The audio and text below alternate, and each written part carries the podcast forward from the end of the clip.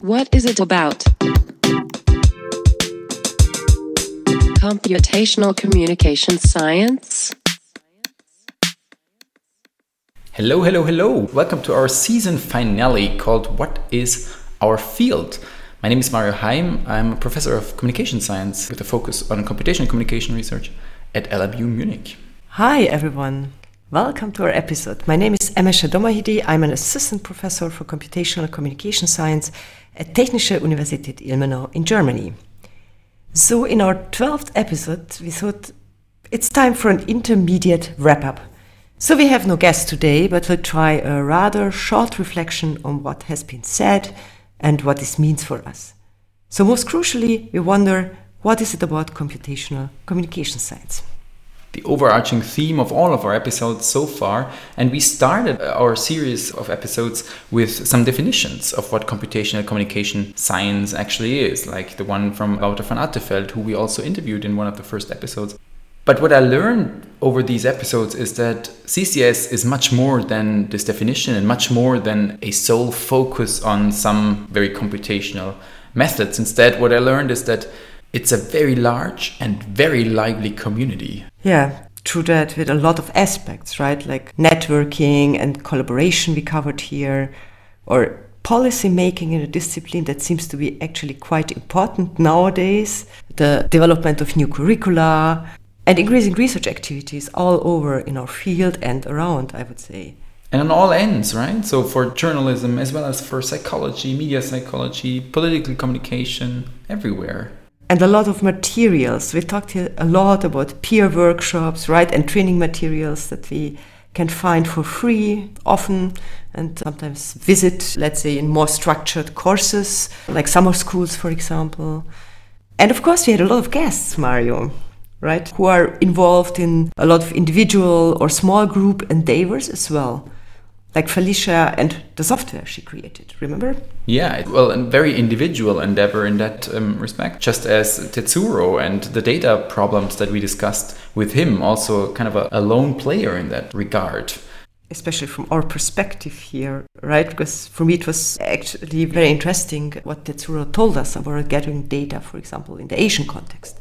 I found it interesting also to speak to Juhi, who talked about individual researchers researching kind of against the huge platforms where every individual research project is an individual endeavor but there is quite some research overall going on although it's still small researchers against huge platforms.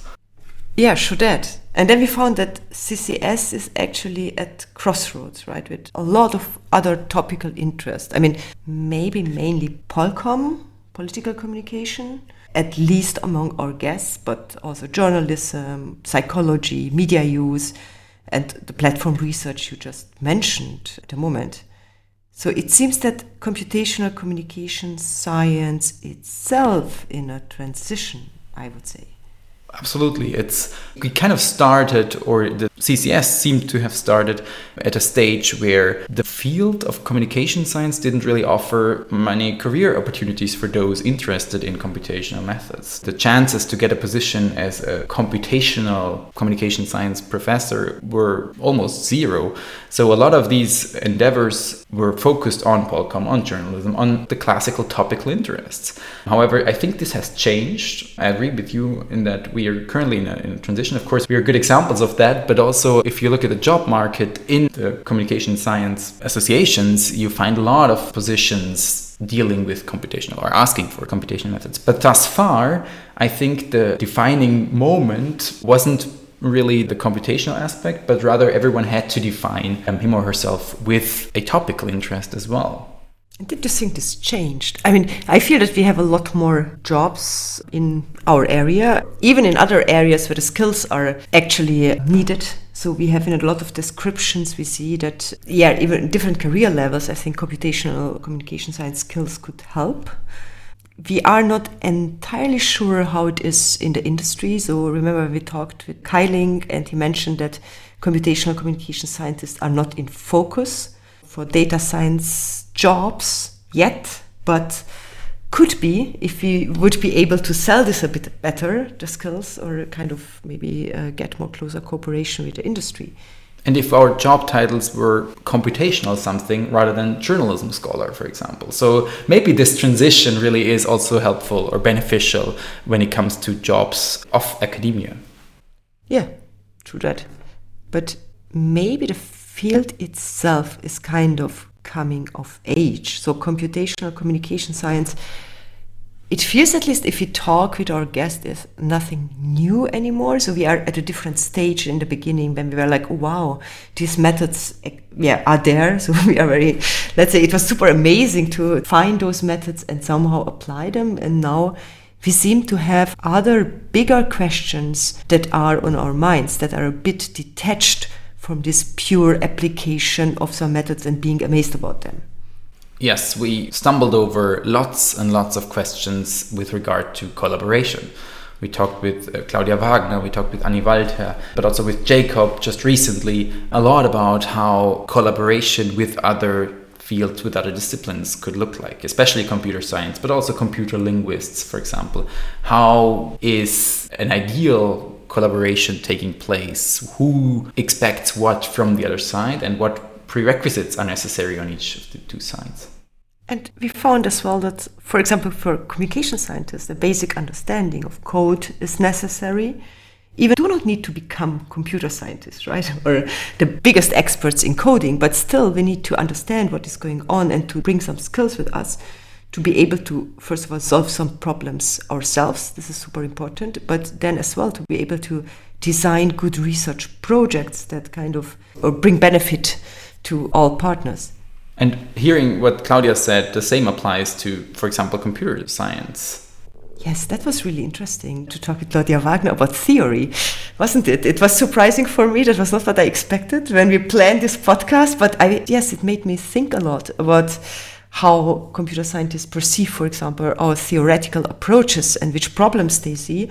And I actually, to be honest, try to integrate this a bit in my collaboration to make more theoretical discussions as well with computer scientists. Absolutely. So if we discussing this coming of age of the discipline, maybe if I were to introduce, say, a sports metaphor, because that's a cliche and a stereotype, I know, but maybe one could say that currently CCS is kind of carving out or has already carved out the playing field and who's playing on it, like which are the disciplines and other uh, neighboring fields where we collaborate with, where we lend our methods from, but also where we participate in bringing these methods forward.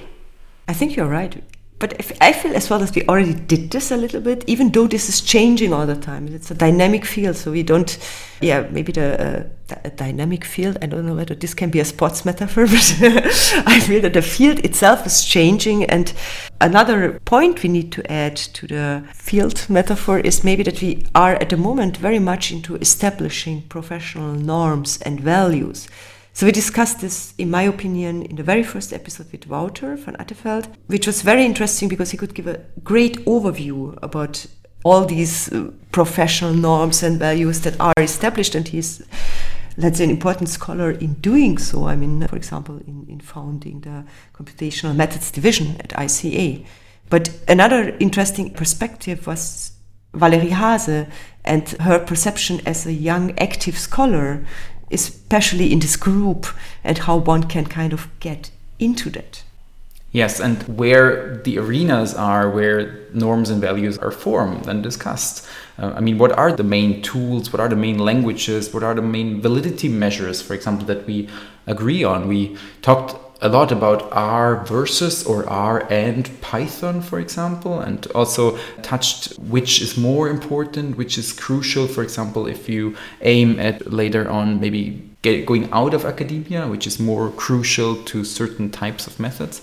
But also inside each of these languages, which packages are necessary, how to report new methods and analyses. I think very important questions that we have not fully clarified yet we did not, even though I think it would be a big thing to finally clarify whether, whether R or Python are beneficial. I mean, a lot of people are waiting for that. so I'm not sure whether I'm kind of uh, brave enough to really make the decision. But we found as well that this is not always a conscious decision, right? Which language we choose and not always entirely clear. But what we could maybe even clarify better are what are appropriate standards, right? If we collect data, if we formulate research questions, or which are the ethical standards that we want to claim for ourselves. So, do you have a spot metaphor for that? We're probably trying currently in the process of carving out the rules that form the game. We try to agree on that. I would say in a very collaborative effort through diverse set of divisions and Slack channels and all those channels we discussed, where this I think is more and more being yeah standardized to some extent. And we are maybe trying to do bigger projects, right? As well to establish, for example, infrastructure, a thing that we in the social sciences did not that much before, especially with regard to digital data and all that. So we discussed this with Jacob Fisher, right, and our guest David Lazer a lot. So the question, why does every individual researcher has to think about how to gather data, which data to gather, which limitations to include, whether to approach platforms, or how to aggregate trace data, how to include data donations, and so on. If we could try this somehow in bigger groups or even as a field. What David, or how David put it, also is that if we were to combine this in larger efforts, in bigger groups, in kind of infrastructure approaches, then we would also limit the costs ultimately, like overall. And thus, we would probably also level discrepancies between resource rich and resource poor locations, resource rich and resource poor universities, institutions. So that the what we mentioned earlier, the individual endeavors and the larger group endeavors could probably be on par to some extent soon ish. And we could be faster if we see in today's world how, for example, crises are rapidly evolving and we are way behind it with our research because we need to gather data in the first year, right? And it's super complex and then we are not allowed to share it. I think such infrastructure projects could us help to create more benefit out from our research, right? This continuous uh, group endeavors, as you framed it. Absolutely. But I think we're not quite there yet with infrastructure. And we discussed that with David. And he talked a lot about his efforts also in that regard. Um, we see other efforts also in other countries in that regard. But I guess this is a, a way to go. However, to come back to the sports metaphors, I think what we already did is we kind of carved out associations leagues, federations, depending on the sports uh, you want to lend the metaphor from. We see divisions specifically for computational communication science within larger associations. We see conferences specifically for this field. We see, of course, we contribute to that with this podcast, but also we see discussion groups, we, we see meetings, we see conceptual papers that try to bring this forward and try to highlight certain aspects that contribute, I think, in the long run to the establishment of infrastructure in, in computational communication science. So, does this mean that computational communication science is becoming a subdiscipline in and of itself? And how could we put this? What is this? Uh, what is our field? yes, yes, in uh, communication science. That's a tough question. And I remember reading this book some month ago, maybe even years ago. I forgot time over the pandemic, I have to say. The book is by Silvio Waisbord and it's called Post Discipline. It's not on computational communication science, it's on communication science. And but the argument he makes is communication science really a discipline? Because a discipline usually has some sort of shared core of interest. Whereas in communication science, the shared core isn't really that defining moment. He very bluntly puts it that a communication scholar is someone who presents research at a communications conference because the, the, main core is something we cannot really agree on. It's so diverse and it's not even only kind of the media aspect. We have sub divisions and divisions in communication science that do not focus too much on media or have a different understanding of the term. And he then says, okay, well, maybe communication science then is something of what we should call or could call a post discipline without a defining core. And in that sense, maybe CCS also is, it, I wouldn't go so far to call it a post discipline, but it's lacking a common core of interest, I would say. And it might be still reliant, right, on other subdisciplines. I mean, this, this might be the second definitory moment, maybe, that it's still kind of connected to other disciplines. So most computational communication scholars are, as we uh, discussed as well with Annie, for example, are as well very active in other divisions. So it feels a bit like the home computational methods uh, is still developing, right, as to be a central focus. And I feel that, I mean, out of the discipline, there are still some concerns how this will influence our field. Like in the first episode, when we talked about Fuchs and Q as opposed to the definition of Atteveldt and colleagues, that actually had, or this text that actually had a lot of concerns that, for example, we will forget core skills of communication science because we need to code.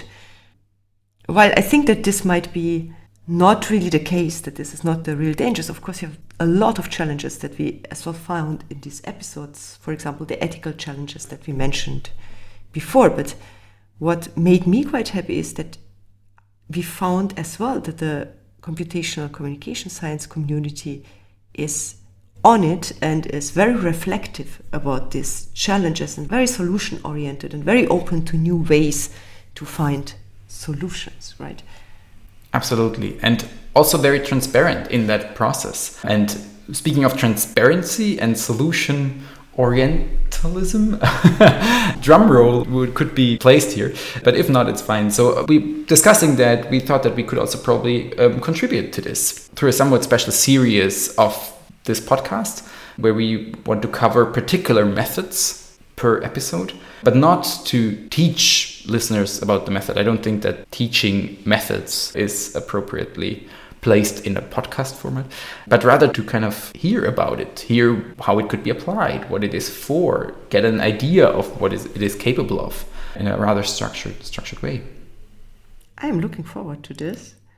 And of course, we also want to keep the current format not only because these let's say these discussions are so interesting, but because we don't as well want to miss our guests who actually were great enrichment not only to the podcast but as well for the two of us right? We found it super interesting to talk to them or you and don't want to miss this and we also have a list of remaining guests that we. Oh my we, god, a long list. A long, list, long so, list. Yeah, um, yeah. we cannot stop this format.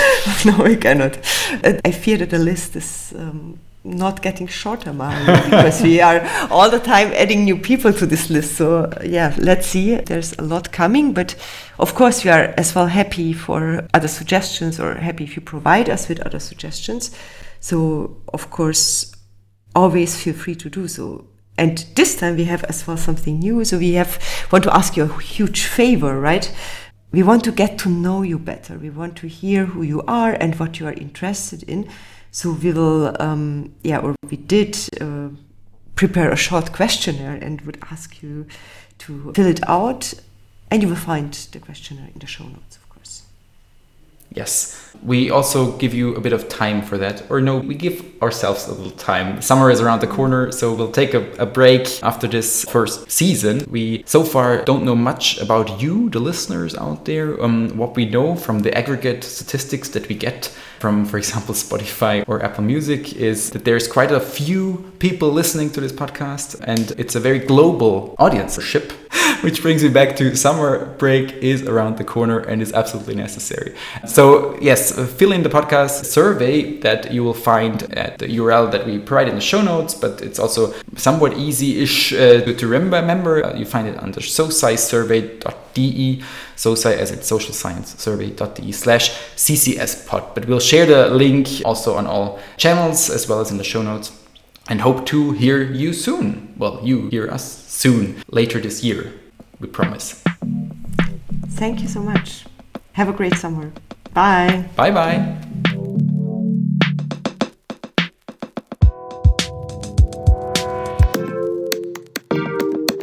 What is it about? Computational communication science?